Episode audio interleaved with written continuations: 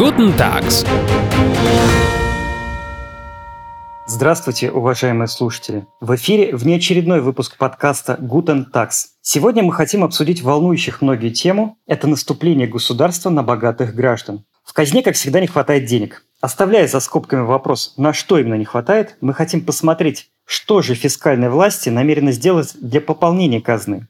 Поскольку ресурсы бизнеса исчерпаны, то взялись за физических лиц. Богатые должны поделиться. Видимо, такой месседж транслирует государство. Оно и понятно. 13 триллионов рублей лежит на зарубежных счетах россиян. А доходы федерального бюджета, всего федерального бюджета в 2021 году могут составить около 19 триллионов рублей. О том, что же сейчас будет предпринято в этой сфере, мы будем говорить с партнером юридической компании Tax Advisor Дмитрием Костальгиным и Алексеем Яковлевым. Здравствуйте, коллеги. Всем привет. Всем привет. Итак, первый вопрос. Что происходит? Почему мы снова беспокоимся за богатых физиков? Им уделяется какое-то сейчас повышенное внимание или что-то еще произошло? Дмитрий, поясните нам, пожалуйста. Безусловно, за состоятельных граждан, скажем так, взялись, и на самом деле такая тенденция появилась еще в 2020 году. Многие граждане, которые заявили иностранные контролируемые компании, КИКи так называемые, зарубежные счета, они уже получили веерную рассылку в виде писем счастья от э, линейных налоговых инспекций о том, что, уважаемый Иван Иванович, а вот мы знаем, что у вас есть вроде компания, а вы с нее налоги не платите, или у вас вот там по зарубежным счетам мы видим какие-то денежки, а где налоги. Как минимум, да, начали задавать вопросы. Понятно, это связано с тем, что действительно бизнес уже почти выжат, насколько это возможно, и явно око контроля повернулось на граждан, и тут, в общем-то, расчет еще в том числе на то, что, как известно, наши граждане, даже состоятельные, не совсем подкованные во всяких юридическо-налоговых делах, да, и это все-таки встречается достаточно часто, Поэтому на этом незнании, а может быть действительно, когда люди уклонялись, можно половить дополнительные денежки для бюджета. Дальше уже, как говорится, куда кривая выведет. Но в целом, наверное, это, не знаю, вот э, Алексей подтвердит, нет, мне кажется, это достаточно было ожидаемо. Не сильно это удивило, просто все понимали, что этот момент настанет, просто гипотетически он не всегда настает в тот момент, когда ждешь. Но, очевидно, этот момент настал. Вот, Алексей, хотел вас спросить. Вот Дмитрий сказал, кривая вывезет. А куда она вывезет? То есть, что сейчас будут делать с физиками? Ну, прозвучало из недавних мер, предложенных э, несколько. Ну, например, то, что Следственный комитет предлагает уравнять уголовную ответственность индивидуальных предпринимателей и руководителей организаций. Это вот одна из новостей таких, наверное, горячих последнего времени. Вы имеете в виду давность налоговых преступлений? А это взаимосвязано между собой, потому что давность, придется несколько скучных, простите, юридизмов сказать, в нашем уголовном кодексе давность привязана к тяжести преступлений. А тяжесть преступления определяется исходя из максимального срока лишения свободы, который предусматривает э, уголовный состав. И поскольку у нас для физлиц максимальное лишение свободы, которое предусмотрено в 198 статье 3 года, это преступление небольшой тяжести, а 199 уклонение от уплаты налогов с организации максимальная санкция 6 лет. И вот из-за этого, из-за того, что 6 лет для 199 статьи, для корпоративного уклонения, это тяжкое преступление, срок давности по нему 10 лет. Из-за того, что физлица максимальное лишение свободы 3 года, то срок давности, поскольку это преступление небольшой тяжести, 2 года всего два года. И, по сути, Следственный комитет говорит, да мы не успеваем схватить за руку физлицо, даже предпринимателя, даже уклонившегося на многие миллионы, сопоставимые с тем, как уклоняются организации из-за того, что вот маленькая санкция, маленькие продолжительность лишения свободы в составе, да, как наказание. И из-за этого у нас очень короткий срок давности, потому что это преступление небольшой тяжести. Поэтому давайте тоже 6 лет, грубо говоря, поставим. Ага, то есть увеличивается и максимальный срок наказания, и Совершенно верно. Это все взаимосвязано. Это, как знаете, как это блокчейн такой своего рода. Как бы двигаем одно, и по цепочке мы получаем результат э, совершенно в другом месте. Мы... Коготок увяз, всей птички виться. А скажите, пожалуйста, а что еще, кроме увеличения вот, срока давности и увеличения наказания? И еще прозвучало предложение, ну, вернее, даже не предложение, а по сути информация о том, что будет специализированная инспекция, угу. которая будет, э, э, ее деятельность сфокусирована на контроле э, физических лиц, такая VIP, что называется. И тут, наверное, важно слушателям, кто не в курсе, сказать, что у нас в России, в принципе, есть специализированные инспекции, но они по отраслевому принципу, например, нефть, газ, там, э, нефтехимия, металлургия, транспорт. В чем смысл вообще был их создания? Что деятельность организации в этих сферах, каждая, имеет свою специфику, и чтобы инспектора лучше понимали специфику и, соответственно, лучше доначисляли, ну, такие спецбригады, что называется, да, спецорганы. И, в принципе, я с Дмитрием абсолютно согласен, что, да, очевидно было, что рано или поздно по физлицам появится такая специализированная инспекция, декларации, потому что, ну, даже мы, сопровождая подачу декларации физлиц, видели, что если у физлица какие-то там операции, ну, ценными бумагами, например, да, отражаются и доходы по ним, контролируем иностранные компании, с ними что-то связано, то в линейных инспекциях очень часто ступор возникал. Вот даже в беседах с, с сотрудниками налоговых органов показываешь им, вот ликвидация КИКа, вот это безналоговое там э, поступление активов, это освобождено НДФЛ. Они не в курсе были. Я лично был вот свидетелем, ходил с доверителем общаться в инспекцию, люди просто не понимали. Поэтому, да, две задачи решает э, налоговая служба. То есть это будут э, специалисты, которые будут в курсе всех этих тонкостей, да, вот НДФЛ, состоятельные люди, что у них может быть, ценные бумаги, кики, какая-нибудь недвижимость, еще что-то. И второе, все специализированные инспекции, конечно, решают фискальную задачу ну, фискальную, то есть собирать деньги. Поэтому это очевидно. А вот хочется продолжить тему VIP-инспекции. Спецотряд такой создан. А скажите, а какой инструментарий у них? Там паяльники, там э, вырывание ногтей. Что они будут использовать, эти спецлюди?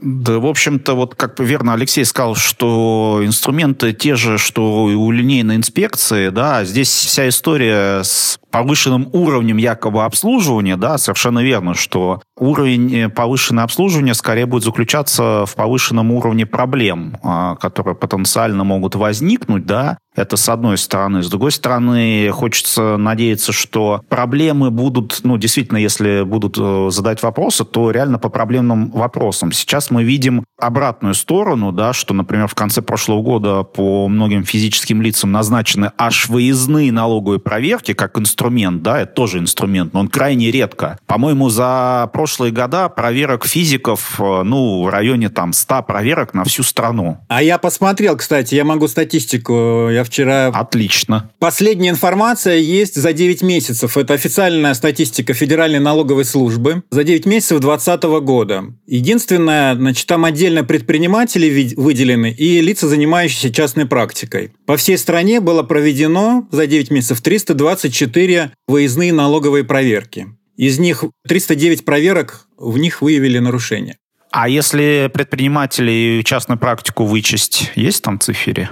Остальные физлица 145 проверок, да, 145. Вот, это обычные граждане получают. Из, из них 139 выявили, выявили нарушения. Среднее до начисления у простых, давайте так скажем, физиков, это порядка 1,9 миллиона. И важный момент, смотрите, коллеги, предприниматели и так называемый частно практикующий. Среднее до начисления за одно выездное – это 8,3 миллиона. И тут вот я, если позволите, вернусь на шаг назад про предложение Следственного комитета про уголовную ответственность, что мы не успеваем. Получается, что практически каждая выездная, которая назначается э, в отношении ИП, либо частно практикующего лица, это потенциально крупный размер уклонения. Крупный размер у нас, чтобы вообще про уголовную ответственность возникали вопросы у физлица, это 2,7 миллиона. И теперь, внимание, вопрос. А разве нельзя в рамках межведомственного взаимодействия просто на стадии проверки уже привлекать полицию, правоохранительные органы, чтобы они быстренько при выявлении вот такого крупного сокрытия, уклонения уже включались и начинали расследовать? Тем более, те, те, кто в курсе вообще в налоговой теме, знают, что сейчас выездные налоговые проверки налоговые органы просто так не назначают. Они подготовлены. Тут уже ищут фиксировать, э, вернее, не ищут нарушения, а идут фиксировать их.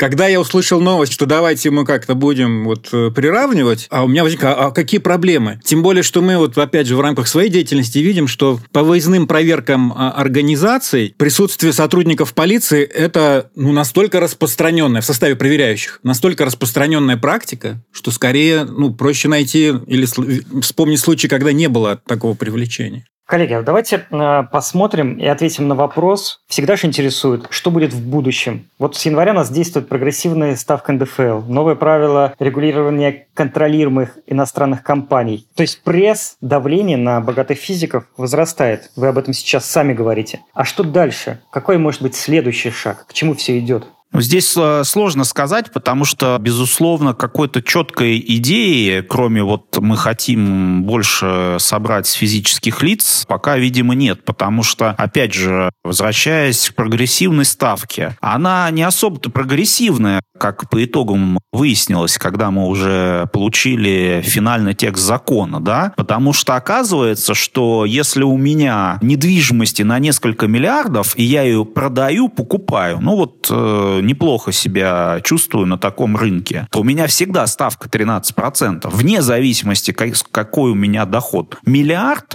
или 10 миллиардов. Поэтому, когда говорят, что вот у нас прогрессивная ставка, ну, это как бы в кавычках она прогрессивная э, с точки зрения того, что, да, есть какие-то доходы в виде зарплаты, которые будут облагаться по ставке 15%, ну, или там доходы, которые вы получите на рынке ценных бумаг. Это первое. Второе, получается, что, ну, скажем так, э, и это известный механизм, что если вы хотите контролировать доходы физических лиц, то надо контролировать расходы, да, и вы возвращаться к контролю за расходами, вводя презумпцию, если ты больше тратишь, чем твои доходы, не можешь объяснить, почему так, то тебе на вот эту разницу начисляют налог на доходы. Но, судя по всему, эту штуку не хотят вводить, потому что она крайне неудобная для определенного слоя граждан.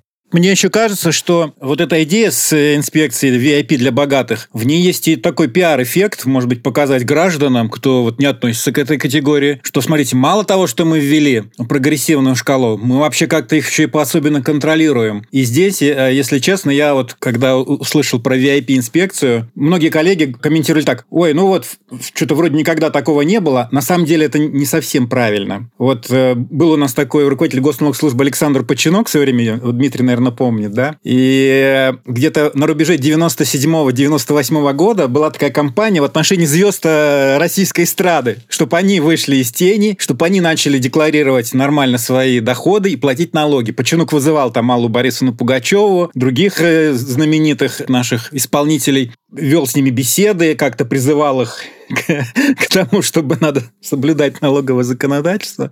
Поэтому вот и действительно, и вот та компания, она, конечно, была в большей степени, мне кажется, с таким пиар все-таки целью, чем фискальной. А здесь основная цель фискальная, но пиар тоже присутствует. И с другой стороны, вот да, Дмитрий хорошо сказал, что сейчас вот наша такая так называемая прогрессивная шкала, она не очень так как бы, да, идеальная, но мы же все понимали или комментировали, даже говорили, что, возможно, это только первый шаг, а дальше могут эту прогрессию по-другому по-другому построить да, в следующих годах. И тогда, когда уже состоятельные люди контролируются более, скажем, пристально, а вот может быть э, эффект последующего увеличения ставки налога и в совокупности с таким администрированием более сфокусированным может дать какой-то дополнительный эффект. Хотя вот э, Алексей буквально на недавно прошедшем Гайдаровском форуме, там разные экономисты выступали, да, и они, собственно, тоже про эту прогрессию как бы так, ну, ввели-ввели, но э, мне понравилась э, цитата одного известного нашего экономиста, что он сказал, ну, если с физлиц хотят э, денег, то прогрессию нужно вводить уже со 100 тысяч рублей дохода за год. Ничего себе. Ну, то есть это получается просто тотальное повышение э, налога для почти каждого гражданина. Работающего. Работающего, Работ, работающего безусловно, да. Коллеги, а вот вы упомянули про давнюю страшилку, контроль за расходами. Скажите, пожалуйста, придем ли мы к этому и когда? Потенциально, наверное, мы можем прийти к этому. И более того, что в 2020 году опять э, были некие прецеденты на местах в регионах, когда линейная инспекция присылала гражданам письмо и говорили, Иван Иванович, у вас, предположим, машина за более чем 8 миллионов рублей, а доходов у вас э, миллион за год. Как же так? И это получилось. Скорее, дох- сумму дохода определяли через вот эти расходы большие. Как-то так пытались вменить. Ну да, собственно, для этого это и нужен контроль. Я бы еще отметил, вот мы обсуждаем э, эту VIP-инспекцию, здесь как бы есть и такие достаточно минусы. Наверное, их тоже стоит как-то потенциально обсудить. Несмотря на то, что сейчас никаких поправок в приказы нету ФНСовские, которые вот определяют, кто же перейдет э, в это обслуживание, в эту инспекцию, да, а есть есть некая проблема, и она с ней сталкивался и сталкивается в том числе бизнес. Да? У нас сейчас мы, как граждане, стоим на учете в налоговой инспекции по месту прописки. Очевидно, что ВИП-инспекция не будет организована в городе Владивосток она скорее будет э, в Москве, но в крайнем случае в Питере. И это означает, что те состоятельные граждане, которых поставят на учет из регионов, вынуждены будут общаться и приезжать сюда. Да, можно сказать, что, ну, что им стоит прилететь, приехать на своем личном джете и так далее. Но это, в общем, первое, скажем, такое житейское неудобство, которое связано вот с этой консолидацией. А второе, наверное, следующее, что получается, понятно, вот как Алексей правильно сказал, с точки зрения пиара это классный ход, но с точки зрения общего сервиса это как раз, мне кажется, большую деградацию инфляцию в определенном смысле э, увеличивает, потому что мы начинаем увеличивать сервис не где он максимально плох, а повышаем, в общем, комфортность для тех, кто, в общем-то, прямо скажем, да, вполне себе может нормально чувствовать, потому что если мы говорим про состоятельных граждан, то, то многие из них имеют собственных э, личных консультантов, family office так называемый и так далее, и так далее. То есть у них нет проблемы, э, в общем-то, с общением э, с налоговой службой. И в этом смысле получается, что для остальных граждан пока непонятно, когда сервис э, будет улучшаться, да, и более того, мы не знаем, по какому критерию вот для этой инспекции будет считаться гражданин состоятельно. Да, сейчас появились какие-то слухи, что с годовым доходом в 50 миллионов рублей, а это достаточно низкий критерий, вряд ли, а, если всех туда поставить с таким доходом, они могут э,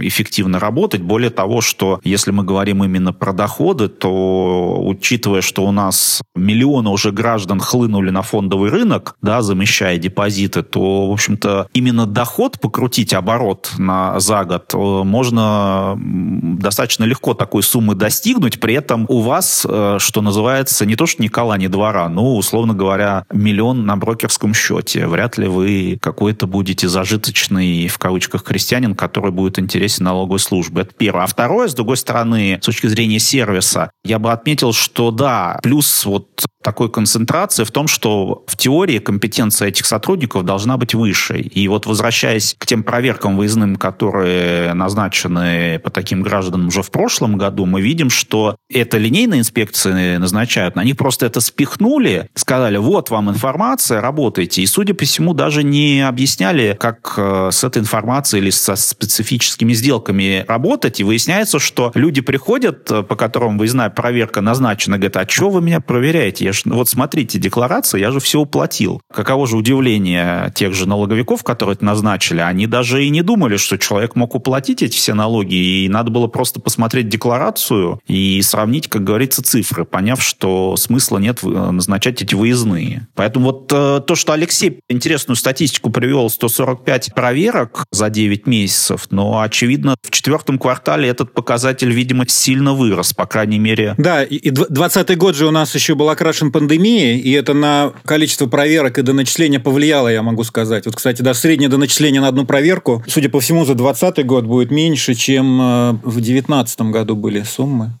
Коллеги, ну вот мы все так говорим достаточно, э, рисуем в достаточно мрачных красках, но чтобы не окончательно не запугать наших слушателей, стоит напомнить о словах классика Салтыкова-Щедрина, который как-то сказал, что строгость российских законов смягчается необязательностью их исполнения. Есть ли на это надежда, что гладко было на бумаге, да забыли про овраги, и все как-то будет по-прежнему?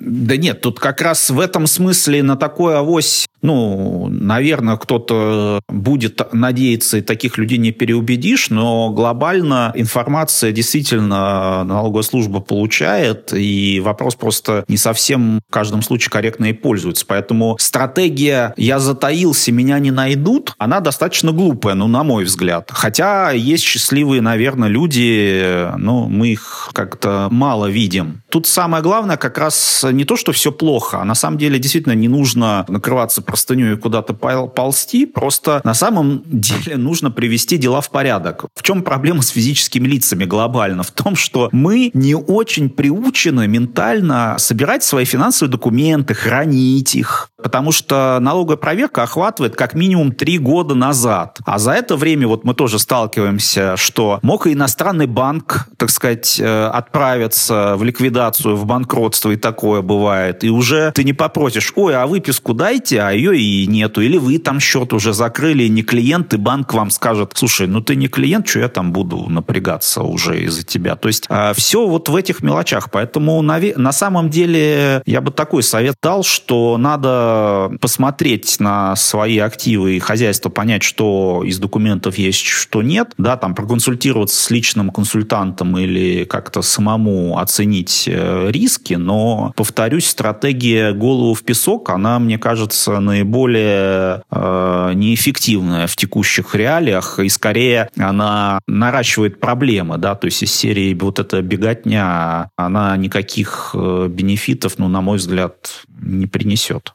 Алексей, Алексей, а к вам вопрос вот как раз. Э, чем вы дополните ответ Дмитрия? Как привести дела в порядок? Ну, мне кажется, Дмитрий вот все рекомендации сказал. Проверить документы, проверить вот с учетом периода и давности, что там было. Восстановить, запросить, получить выписки. Ну, набор достаточно стандартен. Я единственное могу только еще дополнить, что, может быть, вы слышали все, а может быть, нет. Для кого-то это будет новостью, да, такое изречение. Люди – это новая нефть. Да, то есть э, за физических лиц э, взялись э, налоговые органы, контролирующие органы всерьез и надолго. Причем мы это сейчас обсуждаем в основном, как бы это, скажем, верхний уровень по доходам. Не будем забывать, что у нас сейчас идет всяческое распространение режима самозанятых, цель которого максимальный вывод из тени всех заработков, да, чтобы люди привыкали даже со своих небольших шабашек, грубо говоря, платить хотя бы немного. Сюда же, в этой конве, повышение или установление НДФЛ на проценты по вкладам. И ведь эта мера связана с тем, что налоговые органы будут получать информацию по всем вкладам всех физических лиц. Поэтому, да, мир сейчас прозрачен, мир сейчас для налоговых, для контролирующих органов очень информационно насыщен. Поэтому просто надо действительно, как говорится, семь раз отмерять, а один раз отрезать, заранее просчитывать свои действия, и тогда все будет хорошо.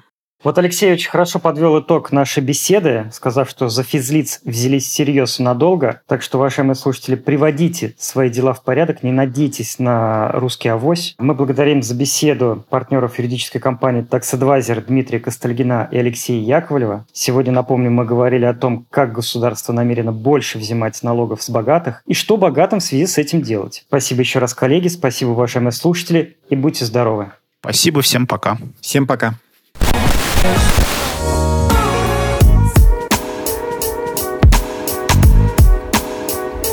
Guten Tags. О налогах человеческим языком.